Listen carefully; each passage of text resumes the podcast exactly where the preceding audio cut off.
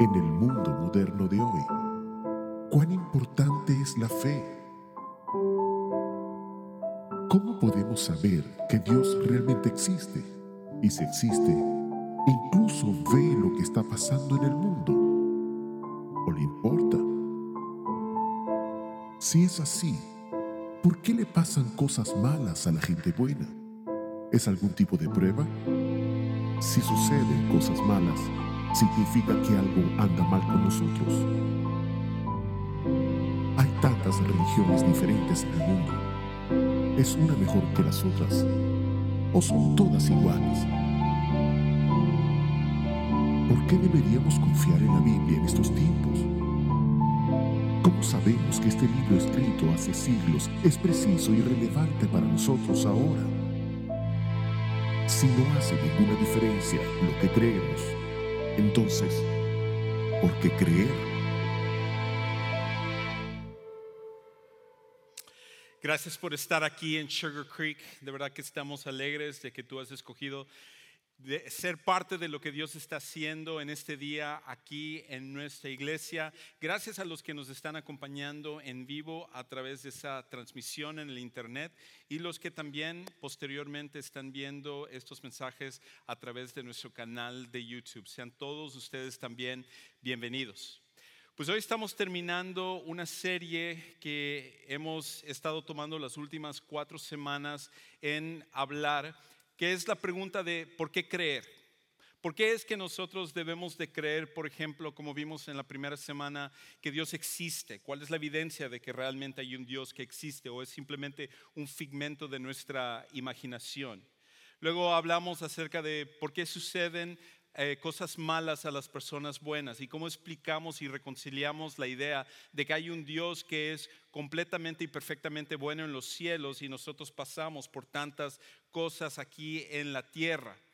Y luego la semana pasada hablábamos acerca de que si todas las religiones son expresiones genuinas o verdaderas acerca de Dios. En otras palabras, ¿importa realmente qué religión escojas o puedes escoger la que tú quieras? Porque al final la religión lo único que está tratando de hacer es hacerte una mejor persona. Y hoy estamos terminando esta serie hablando acerca de si realmente la Biblia es verdadera. Y esta serie ha sido diseñada no tanto pensando en, el, en la persona de que ya es cristiana, ya es un seguidor de Jesús, aunque también hay mucho que aprender a través de esto. Y, y, de hecho parte de lo que nosotros pensamos originalmente cuando hicimos esta serie es que esta información iba a servir para que si tú que eres ya un seguidor de Jesús, te encuentras a personas que no creen en la Biblia, no creen en la existencia de Dios, pudieras tener recursos para que de esa manera tú pudieras abordar este tipo de preguntas. Pero también eh, las otras personas que realmente queríamos que, pudieran eh, absorber algo importante de esta serie son aquellas personas que precisamente dudan la existencia de Dios, que no creen que el escoger una religión sobre otra es la mejor manera de hacerlo, que en realidad piensan que el cristianismo es el único que tiene que tratar de explicar por qué es que existe el sufrimiento, o a lo mejor, eh, como es el, día de hoy, de que tú crees que la Biblia no, no es la palabra de Dios, que es un libro escrito por hombres que al fin y al cabo es algo que no se puede confiar en ello, porque este libro que es tan antiguo, con todos los avances modernos y científicos, se comprueba que este libro de la antigüedad realmente ya es irrelevante y que no tiene nada que enseñarnos a nosotros hoy en día. Y por eso si tú estás aquí y tú eres parte de ese grupo, déjame decirte, estamos súper contentos de que estás aquí, porque esta serie fue preparada pensando en ti, para poder ayudarte en este caminar de encontrar y buscar la verdad. Porque al final eso es de lo que se trata todo esto. Todos nosotros estamos en una búsqueda de lo que es verdadero. Porque de lo contrario, vivir una vida engañado o una, una vida que está rodeado por la falsedad es una vida que al final es desperdiciada. Lo que todos nosotros queremos es saber cuál es la verdad y poder seguir la verdad de manera que esa verdad pueda impactar nuestras vidas. Y por esa razón, esta serie ha sido diferente a, otras series que nosotros hemos hecho. Ah, como he explicado, cada semana ah, normalmente yo tomo un pasaje de la Biblia ah, y yo explico ese pasaje y luego busco principios que nosotros podemos aplicar como seguidores de Jesús. Pero en esta serie no estoy partiendo de la Biblia porque lo que quiero mostrar también es que el cristianismo, la existencia de Dios, el, el creer en la Biblia y, y cada uno de los temas que nosotros hemos tratado en estas semanas es algo que no solamente es fundamentado en la Biblia, sino que también es fundamentado en la lógica, en el sentido común, en la ciencia, en el razonamiento humano. Y que lo que nosotros estamos siguiendo aquí no es simplemente superstición o una religión o simplemente una creencia o un credo, sino que es algo que refleja la realidad de la vida. Y el día de hoy, al hablar acerca de la Biblia, pues esto es sin duda alguna que uno de los temas más controversiales hoy en día, porque cuando se trata acerca de la Biblia, todo el mundo tiene una opinión diferente acerca de ella y muchas personas inclusive la rechazan como que fuera algo válido para nosotros. Y hoy yo quiero hablar un poquito acerca de, la Biblia. No voy a comenzar o voy a citar versículos de la Biblia porque eso sería lo que se llama razonamiento circular. En otras palabras, estaría usando la Biblia para justificar la Biblia misma. Pero eh, una de las cosas que sí creo es que la Biblia tiene evidencia interna que la justifica. Hoy no voy a estar hablando acerca de eso, pero creo que hay mucha información interna en la Biblia que habla acerca de por qué esta es más que simplemente un libro escrito por hombres, sino que es verdaderamente la palabra de Dios. Pero hoy lo que quiero hacer es tomar más bien evidencias externas para poder hablar acerca de ella. Ahora, lo otro es que por cuestión de tiempo no voy a poder entrar en, tantos puntos, en tanta evidencia. Y si tú deseas ahondar un poco más en este tema, yo te voy a invitar a que en nuestro canal de YouTube tú busques la predicación del 4 de junio del año pasado, donde también hablé acerca de la Biblia y ahí ese, ese sermón se llama puedo realmente confiar en la Biblia y en esa presento otro tipo de evidencias y lo que hoy voy a hacer es complementar lo que hablé hace, hace casi un año. Así que si tú deseas saber más información de eso, simplemente busca la predicación del 4 de junio en, en nuestro canal de YouTube o haz una búsqueda ahí de Biblia en, en el, nuestro canal de YouTube y ahí vas a encontrar la predicación que eh, el año pasado donde hablé acerca de otras cosas también. Entonces, hoy quiero comenzar hablando acerca de tres críticas que se dan acerca de la Biblia. Tres críticas que se dan acerca de la Biblia específicamente y cómo nosotros respondemos a esas críticas. Y la primera es esta, eh, porque creo que estas críticas al final va en base a realmente concluir si la Biblia es verdadera o no. Y la primera crítica es esta. No podemos confiar en la Biblia históricamente. No podemos confiar en la Biblia históricamente. En otras palabras, cuando nosotros empezamos a analizar la Biblia, cuando empezamos a verlo como todo documento de la antigüedad, esta ya viene con problemas porque en la antigüedad los, los, eh, los pobladores de los tiempos antiguos, ellos no estaban preocupados con la ciencia, no estaban preocupados con la exactitud, no estaban preocupados en las cosas que hoy nosotros valoramos y por lo tanto no es posible confiar en la Biblia porque la Biblia históricamente se muestra de que esta ha sido cambiada a través del tiempo, ha sido distorsionada a través del tiempo y hay muchos otros problemas que encontramos con ella. Pero en realidad esto no podría estar más lejos de la verdad. Porque cuando hablamos acerca de documentos antiguos e inclusive si comparamos con documentos modernos, es increíble la manera en la cual la Biblia se distingue de todos los demás libros. Y el hecho de que esta demuestra que tiene más evidencia a favor de ella como la palabra de Dios que cualquier otro documento que ha sido escrito en la historia de la humanidad. De hecho, una de las maneras como podemos saber que la Biblia no ha sido cambiada a través del tiempo es la riqueza de manuscritos o copias de los manuscritos que nosotros encontramos hoy en día. Porque como nosotros sabemos, en los tiempos de la Biblia, ellos no contaban con la imprenta que posteriormente, en, los 1500, fue inventado por Gutenberg. Y cuando Gutenberg inventa la imprenta, entonces es posible copiar documentos de una forma exacta y de esa manera poder hacer los libros que nosotros tenemos hoy en día. En ese tiempo, más bien, al no contar con esa tecnología, se tenía que copiar la Biblia a mano. Y cuando esto sucedía, entonces ah, había que seguir una serie de cosas para asegurarse que esas copias fueran fidedignas y que, y que fueran algo que realmente ah, fuera un reflejo del original. Y por lo tanto, cuando nosotros, por ejemplo, vemos eh, literatura del mundo antiguo con respecto a filosofía, con respecto a, personas que existieron como, por ejemplo, Platón o Confucio o cualquiera de las personas de la antigüedad, Alejandro Magno, mientras más copias nosotros tengamos de lo que fue escrito acerca de ellos, entonces podemos cerciorarnos que uno, realmente existieron y dos, que lo que se dice acerca de ellos no fue algo inventado, sino que es algo que realmente sucedió. Y cuando nosotros comparamos cualquier libro de la antigüedad con la riqueza que hay de copias acerca de la Biblia, no hay ni siquiera un punto de comparación. Por ejemplo, en total de solamente el Nuevo Testamento, nosotros encontramos que hay 27 mil copias que nosotros tenemos hoy en día solamente del Nuevo Testamento. De ellos, seis mil de esas copias fueron escritos en griego, que es el idioma original en el cual fue escrito el Nuevo Testamento. Y esas seis mil copias era lo que, lo que, la manera como se transmitían estos documentos es que cuando las cartas originales que, que son incluidas en la Biblia fueron escritas, uno, fueron escritas en un material que se, que se iba a, a echar a perder con el tiempo, no estaba hecho para que durara un montón de tiempo. Entonces la manera como se conservaba y la manera como iba transmitiéndose a diferentes grupos era que tenía que hacerse copias.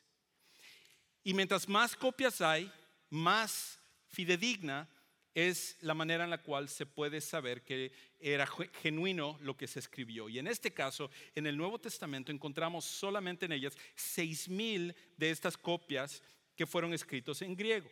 Y luego encontramos que otras 21 mil copias fueron escritos en otros idiomas, como siriaco y, otros idiomas que, que, hoy en día ya no se hablan. E inclusive es interesante ver que si nosotros agarráramos todas las copias que nosotros tenemos de los manuscritos de la antigüedad, que hay solamente del Nuevo Testamento, y nosotros los, los eh, destruyéramos, si nosotros destruyéramos todas las copias que existen hoy en día en diferentes lugares del mundo, en museos, en, en, lugares donde se estudian, donde se conservan, donde tú puedes ir a verlos en diferentes lugares, si nosotros destruyéramos todas esas copias antiguas, si nosotros tomamos solamente los escritos de los padres de la iglesia que comenzaron con los discípulos de los apóstoles y que estos hombres al, haber sido seguidores de los discípulos de Jesús empezaron a citar la Biblia, si nosotros tomamos solo los escritos de ellos, de ellos nosotros podríamos reconstruir todo el Nuevo Testamento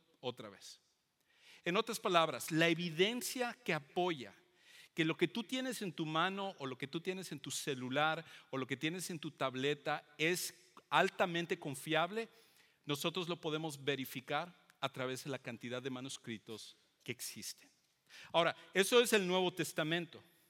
Pero cuando se trata acerca del Antiguo Testamento, eh, nosotros podemos ver la, misma evidencia que, que apoya todo esto. Por ejemplo, eh, hasta, hasta la década de los, al principio de los 40, se, sabía que las copias o los manuscritos, copias de manuscritos más antiguos eran lo que se llama el texto masorético. Y el texto masorético fue, es llamado así porque hubieron las personas que se dedicaban a copiar la Biblia, que en este caso se, les llamaba a este grupo específico masoretas. Y, este grupo de hombres se dieron a la tarea de copiar lo que era el Antiguo Testamento a mano. Y esas copias que, existían ah, realmente llegaban solamente a los 900 después de Cristo. O sea, no llegaban ni siquiera al tiempo de Jesús y mucho menos llegaban al tiempo del Antiguo Testamento cuando estas fueron escritas. Entonces, en ese tiempo, a principios de la década de los 40 y antes de eso, se decía, el Antiguo Testamento no es algo confiable, no es algo en el cual tú puedes realmente saber que es verdadero, porque lo más antiguo que tenemos es de 900 años después de Cristo, que son muchos años después de que las cosas sucedan.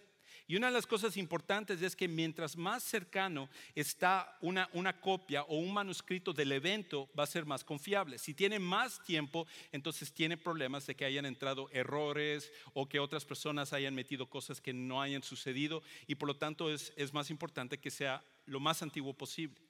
Y entonces en 1946 se descubrieron los rollos del Mar Muerto en, eh, una región que se llama Qumran, ah, cerca de, ahí de, lo que es la región de Israel.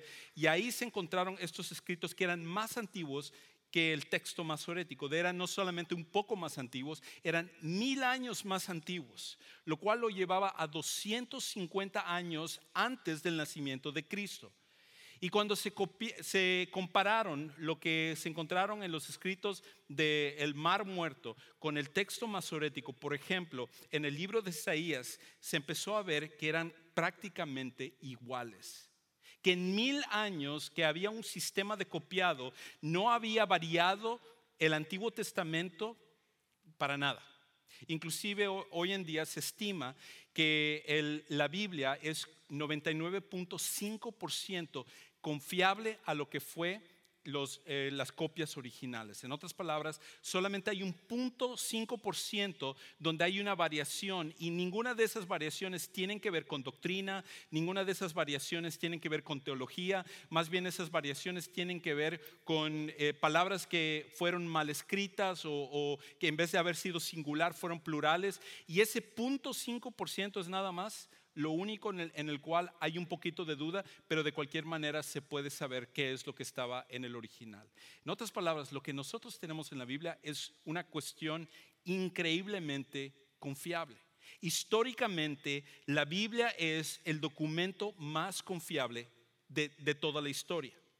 Ahora, parte de esto era por la manera en la cual se copiaban los documentos de la antigüedad, porque como dije hace un momento, no tenían el sistema de imprenta o computadoras que nosotros tenemos hoy en día, o, por ejemplo, cuando tú vas a un periódico o una revista, normalmente hay, editores, hay personas que, son, que que checan de que el documento eh, no hayan errores dentro del documento y hay un sinfín de métodos y cosas que se tienen que seguir para asegurarse que una revista o un libro cuando se imprime hoy en día pueda ser completamente confiable. Y de hecho mencioné el, año pasado en la, predicación anterior que se estima que en el total de libros que nosotros tenemos hoy en día es solamente cualquier libro que tú escojas de tu biblioteca, que, que tú tengas en tu casa, que tú tengas en tu iPad, en tu Kindle o lo que tú quieras, se estima que el porcentaje es que todos los libros tienen un 5% de errores de que hay una palabra mal escrita, de que hay algo que, debió de haber sido otra cosa y que todos los libros hoy en día el promedio es 95% de confiabilidad. Pero la Biblia, en cambio, tiene 99.5% de confiabilidad, lo cual lo hace un documento completamente diferente. Y parte era este proceso que usaban los escribas o las, las, personas que se dedicaban a copiar en el mundo antiguo. Por ejemplo, una, una de las cosas que hacían los escribas es que antes de que ellos pudieran siquiera copiar, por ejemplo, en el Antiguo Testamento, un documento del Antiguo Testamento, ellos tenían que memorizar cuatro mil leyes del Antiguo Testamento para que de esa manera pudieran estar primero familiarizados con respecto a lo que iban a copiar. Ahora, eso era solamente para darles una idea de lo que iban a copiar, pero estaba completamente prohibido que alguien copiara de memoria. Más bien, el sistema que se utilizaba para copiar entre los, hebreos era un sistema de tres hombres. Y la manera como funcionaba era así. Había una persona que leía lo que era el manuscrito, lo que era el rollo, y entonces esa persona lo leía y era el primer hombre. Había otra persona que estaba copiando lo que la persona estaba diciendo. Y había otra persona a su lado que iba verificando de que lo que la persona iba copiando era correcto. O sea, era un sistema de tres hombres. Y de cualquier manera eso no era suficiente. Otra de las cosas que tenían que hacer los escribas es que ellos tenían que copiar, o más bien, perdón, contar el número de letras que ellos habían escrito en una hoja. De hecho, lo primero que hacían es que cuando ellos abrían su pergamino o abrían el rollo para copiar, ellos ponían cuatro dientes o, tenían otros objetos donde, donde hacían un cuadrado, donde cada una de las letras tenía que calzar perfectamente bien. Y después de que ellos terminaban, tenían que, que, eh, que esta tenía que eh, cumplir o llegar a un cierto número de letras que ellos contaban. Y una vez que ellos contaban las letras, después para que diera exactamente el número que ellos habían eh, copiado, tenían que hacerlo por palabras. Por ejemplo, eh, con respecto a los primeros cinco libros de la Biblia, que en, los judíos se llama el Torah, ah, que es Génesis, Éxodo, Levítico, Números y Deuteronomio, estos cinco libros, ellos ya sabían que habían 304.805 letras. Y en cada página que ellos copiaban del, manuscrito ah, tenía que haber un cierto número que calzaba con lo que ellos habían escrito. Y luego, para asegurarse otra vez de que esto está, de que había, de que no habían cometido ningún error ni nada, entonces ellos tenían que cuando llegaran a la letra 152.402, que era la mitad y que tenía que calzar con lo que hoy en día nosotros conocemos como Levíticos 11:42, ellos tenían que en ese momento saber que venía una cierta letra después de esa. Y si no venía la letra, entonces lo que hacían es que descartaban todo ese rollo. Y de verdad que era un rollo todo eso. Y, y entonces, pero todo eso se hacía para asegurarse que ellos no habían cometido un error porque ellos creían perfectamente que lo que recibieron era directamente de Dios, era la palabra de Dios y querían conservar la palabra de Dios ah, sin nada que fuera adulterado, sin nada que fuera cambiado, de esa manera preservar lo que es la palabra de Dios. ¿Te imaginas el cuidado que tenían? Y por esa razón, cuando se encuentran los rollos del mar muerto, Mil años pasan y no se encuentran diferencias o, diferencias diminutas, minúsculas con respecto a los cambios que habían entre los rollos del mar muerto y lo que era el, eh, texto masorético. Ahora, podría hablar acerca de, de otras cosas, de la manera como tomaban el cuidado para eso, pero nada más es para decir que históricamente lo que tú tienes no ha sido cambiado, históricamente lo que tú tienes no ha variado, es el documento más confiable que existe de toda la antigüedad. Eh, y hablando acerca del Nuevo Testamento otra vez, hay más información acerca de Jesús que hay acerca de Alejandro Magno, de Platón, de Confucio o cualquier otra figura de la antigüedad. Tú tienes más información de que Él existió y Él hizo las cosas que iba a hacer y que lo que él dijo que iba a hacer que cualquier otra persona de la antigüedad. Históricamente, la Biblia es el documento más confiable que existe. Ahora, cuando una persona dice, no, es que la Biblia es escrita por hombres, entonces yo no puedo confiar en la Biblia. Bueno, en realidad ese es un argumento absurdo. Porque primeramente Dios podía habernos dado directamente lo que eran sus escritos, pero lo que Dios quería también era de que de que el ser humano tuviera una participación en lo que se estaba escrito, porque tal como Jesús tiene una naturaleza divina y una naturaleza humana, la Biblia también tiene que tener una naturaleza divina porque es inspirada por Dios, pero tiene que ser a través de autores humanos para poder capturar nuestra humanidad y poder hablarnos a nosotros. Pero lo que hace increíble todo esto es el hecho de la variedad de autores, porque son más de 40 autores.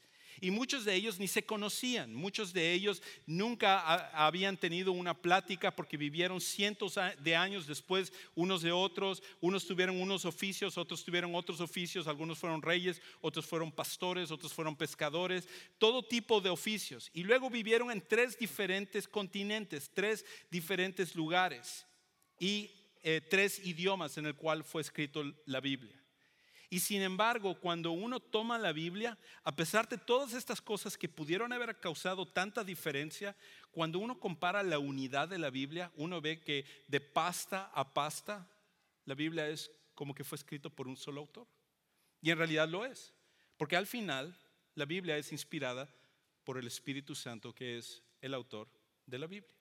Ahora, si nosotros hoy en día decidiéramos escribir acerca del tema de, por ejemplo, el amor, y yo escogiera a 10 personas de este auditorio y, vinieran aquí adelante y les pongo unas mesas y pongo hojas y les digo, escríbanme un párrafo con respecto al amor. Pregunta, ¿coincidirían esas 10 personas en escribir lo mismo?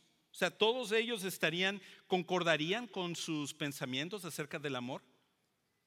Lo más seguro es que no. Cada uno tendría una, una idea diferente. Y eso a pesar de que todos los que estamos aquí somos hispanos, somos bellos, somos... Eh, vivimos en el año 2018, estamos aquí en Estados Unidos, venimos de culturas muy similares, hablamos exactamente el mismo idioma y a pesar de todas estas diferencias, no podríamos hacer eso siquiera con 10 personas. Por eso uno tiene que maravillarse que cuando uno lo compara con la Biblia, y que la Biblia tenga la unidad que tenga. Por eso el de decir, ah, esto fue escrito por hombres, en realidad no es un argumento válido. La Biblia es algo que podemos confiar históricamente. Ahora, la segunda crítica que encontramos es que la Biblia, no podemos confiar en la Biblia culturalmente. No podemos confiar en la Biblia culturalmente, porque la otra, la otra crítica que se hace es esta. Cuando tú ves la Biblia, tú ves las cosas que Dios supuestamente mandó y, las cosas que Él dijo que se hicieran. ¿Y cómo es posible que si esto venía de parte de Dios, eso Dios pudiera eh, hacer diferente o decirle a su pueblo y a la gente que hiciera diferentes cosas? Y, probablemente los dos temas que más se, realzan con respecto a, temas que, que son controversiales es el primero, la esclavitud, y el segundo, el trato de las mujeres. Cuando hablamos acerca de la esclavitud, una de las cosas que nosotros tenemos que darnos cuenta es esto. La Biblia jamás, jamás está a favor de la esclavitud. Y la persona que diga que, la Biblia, eh, hay pasajes que están a favor de la esclavitud, no saben de lo que están hablando. Porque la Biblia lo único que, que hace es describir lo que está pasando en su tiempo. Pero más bien, la Biblia habla en contra de la esclavitud. Por ejemplo, en Éxodo capítulo 21, versículo 16, dice esto, el que secuestra a una persona, ya sea que la venda o que sea hallada en su poder, ciertamente morirá. Éxodo 21, 16. En ese pasaje claramente se, se habla acerca de capturar a una persona y luego vender a esa persona, que es la manera como uno entra en la esclavitud. La, Biblia o en el Antiguo Testamento, Dios ya estaba en contra de todo esto y por lo tanto en sus mandamientos habla en contra de ello. Ahora, lo que sí vamos a encontrar es que cuando, cuando los israelitas que venían de una cultura donde ellos habían sido afectados por todas las culturas que sí tenían esclavos alrededor de ellas, de, ellos los, los israelitas, ellos veían la esclavitud de una forma diferente. Y por lo tanto, lo que Dios estaba tratando de hacer cuando hay otras cosas que hablan acerca de la esclavitud era regular la manera como ellos trataban a sus esclavos. Ya de aquí se habla en contra de la esclavitud, pero inclusive en la Biblia, este, en el Antiguo Testamento, es la primera ocasión, por ejemplo, que encontramos que a los esclavos se les tiene que tratar como personas y no como objetos. De que inclusive cuando uno mataba a un esclavo, era, era eh, uno también ah, era digno de muerte por, por esa razón. Ahora, en la mentalidad del Antiguo, del Antiguo Testamento, una de las cosas que también tenemos que darnos cuenta es esto. La esclavitud que existía en ese tiempo es diferente a la manera como nosotros vemos esclavitud hoy en día. Porque la manera como nosotros vemos esclavitud, por ejemplo, aquí en Estados Unidos, tiene que ver específicamente con el color de la piel. Y en nuestros países latinoamericanos tenía que ver, por ejemplo, con indígenas. Si una persona era indígena, entonces se le vendía en esclavitud. Entonces la esclavitud estaba atado a la raza de una persona. Pero en el, en el mundo del Antiguo Testamento, la esclavitud no tenía que ver con color de piel o con la raza de una, de una persona. La esclavitud tenía que ver con razones económicas. Inclusive, las personas muchas veces se vendían a sí mismas en esclavitud para pagar una deuda. Y muchas veces ese tiempo era un tiempo corto que, que se pasaba hasta poder eh, pagar lo que era la deuda. Entonces, cuando hablamos de esclavitud, es importante distinguir la esclavitud en el tiempo de la Biblia con la esclavitud que existe hoy en día. Y por lo tanto, la esclavitud económica que muchas veces la gente entraba por la influencia de otras culturas, Dios hasta en esos casos lo trata de regular para decir, trata a las personas no como esclavos, sino como personas. Y luego cuando llegamos al Nuevo Testamento, empezamos a ver por ejemplo, que en, las cartas, eh, específicamente hay, una carta que se llama Filemón, donde habla acerca de la esclavitud. Y, Filemón era, era un hombre que se había convertido hacia el cristianismo y Pablo, que conocía a Filemón, le estaba escribiendo esta carta porque él tenía a un hombre que, había, que era su esclavo que se llamaba Onésimo. Y Onésimo había escapado de, Filemón y, y, lo habían capturado y lo habían metido a la cárcel. Y en la cárcel él conoce a Pablo. Y cuando él conoce a Pablo, él viene a conocer a Jesús como su Salvador personal. En otras palabras, se convierte en un cristiano. Y Pablo le dice, Onésimo, tú tienes que regresar a Filemón, porque eso es lo correcto que, que, tú tienes que hacer.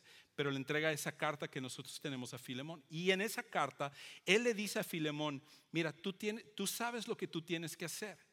Tú sabes que en realidad debes de tratar, y le dice esto, a Onésimo no como esclavo, sino como tu hermano. Y eso era algo muy diferente a lo que se veía tanto en el mundo del Antiguo Testamento como en el mundo del Nuevo Testamento. Jamás se trataría a esclavos como si fueran tus hijos o, parte de la, de la familia. Y por lo tanto, lo que empezamos a ver es como Dios empieza a regular y a tratar de quitar lo que era la esclavitud para que fuera más a modo a como Él desea que las cosas sean, que todas las personas al final son creadas a la imagen de Dios y todas las personas tienen el mismo valor. Ahora, cuando hablamos acerca de las mujeres, el trato hacia las mujeres, uno, uno puede decir, bueno, en el Antiguo Testamento hay muchas cosas que hablan acerca de las mujeres y la, y la manera como se trataban a las mujeres y todo, pero otra vez, la cuestión de las mujeres es lo mismo que la esclavitud. En las culturas antiguas, inclusive hasta el día de hoy, si tú vas a una región del Medio Oriente o tú vas a una región asiática, a las mujeres se les trata como si fueran objetos. Las mujeres no tienen prácticamente ningún valor.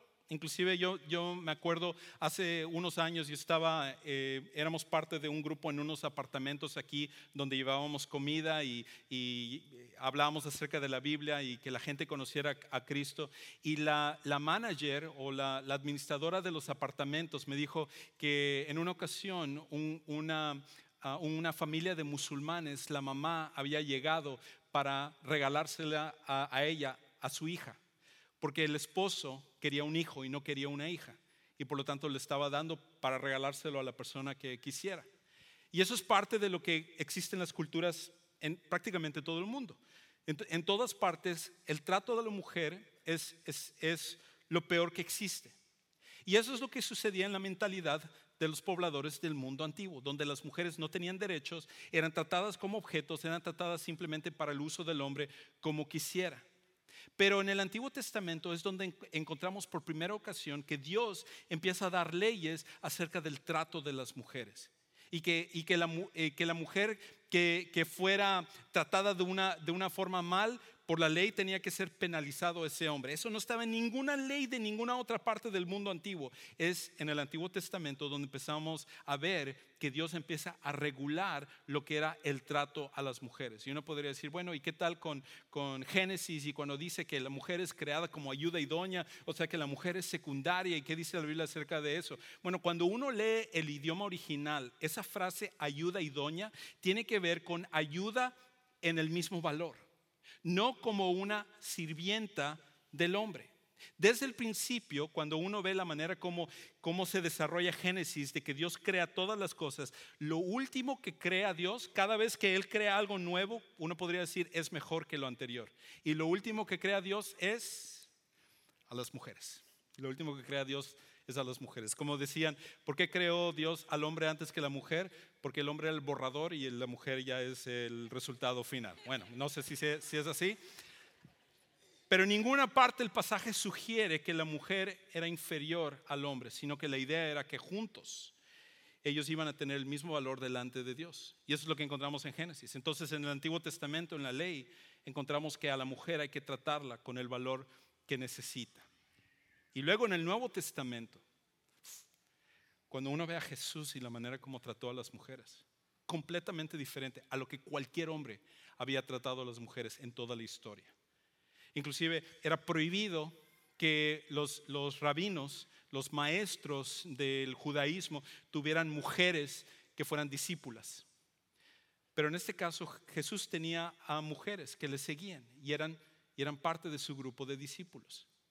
De hecho, inclusive a las mujeres se les da el privilegio de ser las primeras en ver a Jesús resucitado cuando Él es levantado de los, de los muertos. Y empezamos a ver un trato hacia la mujer en el cual la idea es de que en Jesús no hay judío ni gentil, varón o hembra, esclavo o libre, porque todo es al final igual. Yo llamo a esto, eh, o, más bien déjeme explicar esto y luego digo esto. En la Biblia lo que uno encuentra es que cuando comienza la Biblia, Dios da lo que es su deseo, que el, el trato hacia los seres humanos, pero cuando entra el pecado echa a perder todo. Y Dios lo que está tratando de hacer es ayudarnos a llegar a lo que es su deseo final, que es lo que vamos a ver en el cielo. Y yo llamo a esto la, teoría de la, de la liga. ¿Okay? La teoría de la liga. Y, va así. Imagínate, imagínate que cuando Dios comienza en el Antiguo Testamento a tratar de cambiar la mente del pueblo de Israel, de que ellos estaban a favor de la esclavitud, de que ellos estaban a favor de maltratar a la mujer, Dios quiere cambiar su forma de pensar para ser más como Él desea. Entonces, si Dios manda en el Antiguo Testamento lo que Él les, les puso en el Nuevo Testamento, ¿qué iba a pasar? Pasa como con una liga. ¿Qué sucede si tú lo estiras demasiado? Se revienta. La única manera en la cual puedes preservar a la liga para que no se reviente es que lo jalas y tienes que esperar que la otra parte te siga. Y luego lo jalas otra vez y tienes que esperar a que te siga. Y luego lo jalas otra vez y esperas a que. Y voy a hacer esto por una hora para que entiendan la lección. Pero la idea es de que para que la liga no se reviente, lo jalas y tienes que esperar que venga de esta manera. Cuando Dios da sus leyes en el Antiguo Testamento, no era lo que su deseo final, no, no es el principio que estaba en su corazón. Lo que está en su corazón es lo que vamos a ver en el cielo. Ese, ese es su deseo. Y por lo tanto, cuando Dios regula en el Antiguo Testamento, era la forma de ir llevando la liga para que el pueblo de Israel siguiera. Y luego ir más hacia lo que él deseaba hasta que ellos llegaran a lo que él deseara. Y cuando vino Jesús, era una manera de mostrar lo que era el corazón de él. Y luego vemos en las cartas de, Pablo y en el resto del Nuevo Testamento cómo Dios está llevando a su pueblo a que, a que sean el reflejo de lo que es realmente su corazón. Y por lo tanto, lo que encontramos en la Biblia es una revelación progresiva que, eh, que es el deseo de Dios, que irnos llevando a todos nosotros, a todas las personas de la antigüedad y todas las personas que creen en Jesús para, para tener el corazón más como Él. Pero lo que no encontramos en el corazón de Dios es que la esclavitud hace inferiores a las personas o las mujeres son menos que los hombres.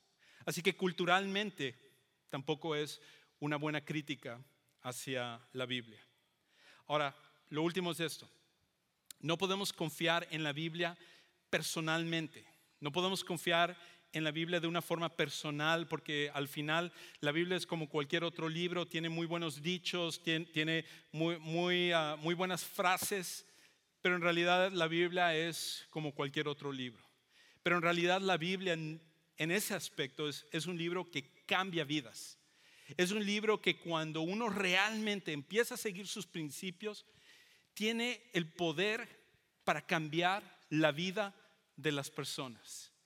Y eso es algo palpable a través de la historia. Por ejemplo, George Washington, el primer presidente de los Estados Unidos. Este hombre, cuando acababa de, fundarse los Estados Unidos, él había sido tan buen líder que los seguidores dijeron, ¿sabes qué? Este Washington, queremos que tú ahora seas el emperador de los Estados Unidos en vez del presidente de los Estados Unidos. Queremos que tú sigas reinando sobre nosotros, a pesar de que esa gente había, había huido de Inglaterra del, colonialismo y del reinado que se daba y, ah, del rey Jorge, que había sido un déspota con ellos. Pero George Washington había hecho tan buen trabajo que ellos dijeron, queremos que tú seas el emperador sobre nosotros. Y George Washington increíblemente, él dijo que no. Su integridad era tan grande que cuando terminó su presidencia, él terminó ahí y ni siquiera trató de ser reelegido o tratar de obtener otra posición, a pesar de que la gente le estaba pidiendo a gritos que él lo hiciera. Y él dice esto con respecto a la Biblia. Él dice, es imposible gobernar correctamente el mundo sin Dios y la Biblia. O sea, la Biblia tuvo tanto impacto en la vida del primer presidente de esta nación que fue lo que le guió para que él pudiera tener esa mentalidad y fuera completamente diferente a cualquiera de los gobernantes que existían anteriormente a él. No es el único. El 16 presidente de los Estados Unidos, Abraham Lincoln, él dijo esto, toma todo lo que puedes, puedas de este libro sobre la razón y el equilibrio en la fe y vivirás y morirás como un hombre más feliz. La Biblia fue lo que estaba en el centro de su mente cuando él llevó al norte de los Estados Unidos a pelear contra el sur de los Estados Unidos porque él entendía que la esclavitud era un pecado.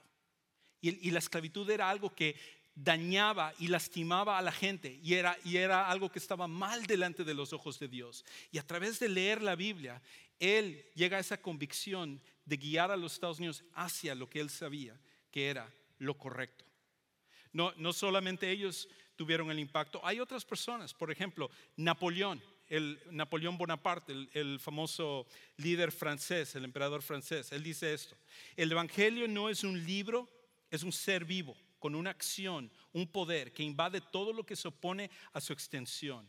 He aquí, está sobre esta mesa. Este libro, superando a todos los demás, nunca omito leerlo y todos los días con cierto placer. Para Napoleón también esto tuvo un impacto en su vida. Y, si, no solamente hablamos acerca de líderes, hablamos acerca de científicos. Y uno de los más grandes científicos, una de las mentes más brillantes de toda la historia, era un hombre que se llamaba Isaac Newton, que hoy nosotros tenemos lo que es la ley de la gravedad gracias a que Isaac Newton lo formuló. Y él dijo eso. Consideramos que las escrituras de Dios son la filosofía más sublime, encuentro más autenticidad en la Biblia que en cualquiera, cualquier otra historia profana. Este libro cambió la vida de él y fue lo que le motivó a él a querer ser un científico en primer lugar, porque él sabía que todo había sido creado conforme a lo que Dios quería. Pero no, no necesitamos remontarnos a la historia para ver cambios. Por ejemplo, yo he contado en, mi vida que, que el primer la primera persona que tuvo un impacto fuerte en mi vida después de que yo había recibido a Cristo fue un, muchacho brasileño que se llamaba Nilo. Y este muchacho Nilo, él originalmente, al crecer en, Brasil, cuando yo lo conocí, él tendría unos 22 años aproximadamente. Y él toda su vida, él, él había crecido, él había nacido en Río de Janeiro. Y él, y él quería su, máximo deseo era el ser el rey de carnaval. Eso es lo que más deseaba. Y su vida lo había dedicado a las drogas, al alcohol y sobre todo a la promiscuidad sexual. Eso era lo que, lo que él tenía delante de, de él. Pero un día él empezó a leer la Biblia. Y al leer la Biblia, él vino a conocer a Jesús como su Salvador personal. Cuando yo lo conocí a él, yo tenía 15 años, era, yo, estaba, o 14 años, yo estaba en un campamento cristiano, mi primer campamento de jóvenes cristiano, y me acuerdo de él porque cuando yo estaba durmiendo, en la madrugada, como eso a las 5 de la mañana, escucho como un susurro en, el cuarto, todo oscuro, estamos en literas, éramos varios muchachos en el cuarto, y escucho un susurro y, empiezo a levantar la cabeza para, para, ver qué es lo que estaba pasando, y veo a un lado, y ahí estaba este muchacho, Nilo Piñeiro Shimoura, que él estaba de rodillas, leyendo su Biblia y orando a las 5 de la mañana. Y este muchacho tanto había cambiado su vida, conocer a Jesús y que vino a conocer a través de la Biblia, que él se había dedicado a ser misionero de Brasil en Ecuador cuando, cuando yo estaba ahí. Algo, algo más reciente. Em, hay una prisión cercana aquí que se llama la prisión de Darrington. Y esa prisión de Darrington eh, está hay hombres que han cometido todo tipo de, crímenes, pero la gran mayoría de, hombres que están en esa cárcel son hombres que están ahí porque han cometido crímenes muy fuertes. Inclusive hay una parte que, que las personas están en celdas aisladas completamente de todos los demás. Cuando uno pasa por el pabellón donde están las personas que están aisladas, en, eh, solo uno puede escuchar los gritos de angustia de ellos. Es, algo que hasta te enchina la piel cuando pasas por ese, por ese pabellón eh, donde están esos hombres en, en las celdas en, solitario. Y en el 2011, nuestra iglesia, junto con el seminario Southwestern, comenzó un programa de empezar a hacer estudios bíblicos en la cárcel de, Darrington, que está más, o menos como media hora de, de, nuestra iglesia. Y ahí se empezó a implementar un programa de empezar a enseñarle a estos reos lo que era la palabra de Dios. Y poco a poco estos, estos muchachos empezaron a eh, leer la Biblia, estudiar la Biblia, y sus vidas empezaron a cambiar al punto de que ellos em, empezaron a, tener vidas transformadas y querían saber más acerca de la Biblia y más acerca de, lo que está en ella. Y, por esa razón se comenzó un programa para que ellos pudieran hacer una licenciatura en teología e inclusive no solamente estudiar la Biblia de una forma profunda, sino que terminando sus estudios, la idea era que ellos se pudieran pudieran ser transferidos a otras cárceles de Texas para que ellos se volvieran misioneros, para que ellos pudieran hablar a otros reos acerca de la palabra de Dios. Yo conocí a, uno de ellos, un muchacho de padre americano y de, y de mamá mexicana que se llama Marcos. Y la primera vez que, fui a ver lo que fue hace como un par, de, un par de años, en mi conversación con él, estaba ahí en el cuarto con ellos, eh, me metieron a un cuarto donde eran como ocho hispanos que ellos querían saber más acerca del programa y el, el pastor de aquí, que es el que nos ayudó a comenzar este programa, me dejó en el cuarto y dijo, ok, Juan Carlos, luego te veo y me dejó con ocho reos ahí, ahí está. Ok, espero que realmente hayan sido transformados. Y... Uh, y ahí estaban ellos y a medida que nuestra conversación eh, iba, podía ver el corazón de estos hombres. Y este muchacho Marcos había sido tan cambiado por Dios. Él está en la cárcel por 30 años por un crimen que él, él hizo. Y la mayoría de los que están en la cárcel, ninguno de ellos tiene una condena de menos de 25 años. Muchos de ellos tienen una condena de por vida. Varios de ellos son asesinos. Inclusive uno de ellos fue un asesino de policía y hace poco escuché una historia donde el asesino de policía recibió a Cristo, conoció a Jesús como su salvador personal y le habló a uno de los policías, uno de los que trabajan, los policías que trabajan ahí, y ese policía recibió a Cristo porque el reo que había matado a un policía en un tiempo antes, su vida fue transformada y ahora él cambió. De hecho, increíble cómo Dios puede transformar la vida de una persona. De hecho, estas son unas fotos acerca de, esta prisión de Darrington. La, la, foto que tú ves hacia tu izquierda es el primer grupo que se graduó del seminario. Y luego es los servicios que ellos tienen. Inclusive nuestra iglesia estuvo este fin de semana, varios el del Ministerio de Música de Alabanza estuvieron allá, tuvieron un servicio para ellos, están ayudando a estos muchachos, los que somos parte de español. Ahora nosotros nos hemos hecho el propósito de estar con ellos cada primer domingo de mes, donde nosotros vamos a ir a llevarles un servicio con alabanza y predicación. Esto es específicamente a los hispanos que están en la cárcel, que, que hay muchos de ellos que están ahí y es increíble lo que Dios está haciendo a través de, ellos. Increíble.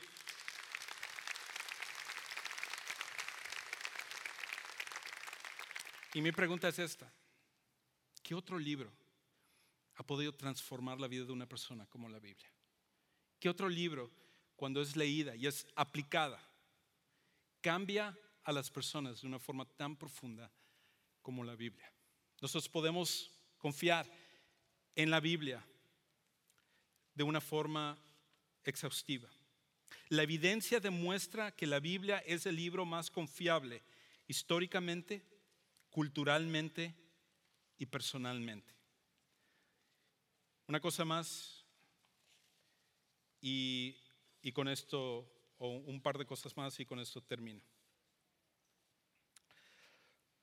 La mejor manera de saber que la Biblia es verdadera si tú quieres saberlo en tu vida, tú estás aquí el día de hoy y tú, y tú estás diciendo, ok, escucho esto, escucho históricamente, hay evidencia, culturalmente puede ser explicado lo que está en la Biblia, personalmente me hablas acerca de historias de, de personas cuyas vidas han sido transformadas, pero ¿cómo sé yo que realmente la Biblia es verdadera? Y la manera como tú puedes confirmarlo es obedeciéndola. La manera como tú puedes confirmar que la Biblia es, la palabra de Dios, es obedeciéndola. Es más, yo te reto a que, a que simplemente te tomes un mes para estudiar la Biblia y ponerlo en práctica. De que por un mes tú digas, ok, yo voy a leer lo que está aquí, yo voy a pedirle a Dios que Él me muestre si esto es verdadero y que Él me ayude a seguir lo que está aquí. Y al cabo del mes, entonces tú tomas tu decisión acerca de la Biblia. Pero la manera como tú lo vas a ver, de una forma personal, es cuando tú lo obedeces. Porque al final, el propósito de la Biblia es ayudarnos a entender lo mal que estamos, nuestra necesidad de Dios y lo que Dios hizo por nosotros a través de Jesús. Mucha evidencia científica, muchas otras cosas, pero al final la Biblia apunta a que todos nosotros tenemos la necesidad de Jesús. Y Jesús, el creador de, todos de los que estamos aquí, de toda la humanidad, de todo el universo, de todo lo que existe, Jesús siendo Dios, siendo Rey soberano, decidió amarte a ti, decidió que tu eternidad y que tu vida era más importante que su propia vida. Y Él vino a este mundo y Él sacrificó su vida después de vivir la vida perfecta, la única persona que ha vivido una vida perfecta, murió en una cruz, pero después de tres días Él resucitó. Y cuando Él resucita, Él muestra que Él es el único que tiene poder para cambiar vidas. Y por esa razón, al terminar esta serie y al terminar este mensaje, quizás el día de hoy, tú lo que necesitas es conocer a Jesús. Tú lo que necesitas es venir a poner tu fe en Jesús como tu Salvador personal. Y si es así, Mira, saliendo por estas puertas al final, van a ver algunas personas que te van a estar esperando en un lugar que se llama Next Step Center. Y ahí ellos quieren hablarte un poquito acerca de lo que tú necesitas para poder confiar en Jesús como tu Salvador personal. Qué increíble sería de que hoy tú vinieras a conocer a ese Dios que es capaz de cambiar a vidas a través de un libro que lo escribió para que tú lo pudieras conocer de una forma íntima. Vamos a orar. Padre, gracias por este tiempo, gracias por esta serie, gracias por que nos has permitido abordar estos, estos, estas preguntas que a lo mejor han estado en la mente de varios de los que están aquí y otros que lo necesitaban escuchar para poder hablarle a otras personas que ellos saben que están en esta situación. Yo te pido que tú uses estas cosas para que tú puedas ser conocido que tu Hijo pueda ser glorificado y que vidas sean cambiadas a través de estas cosas. Te alabamos, te bendecimos por esto y te damos gracias y oramos en el perfecto nombre de nuestro Señor Jesucristo. Amén. Demos gracias a Dios.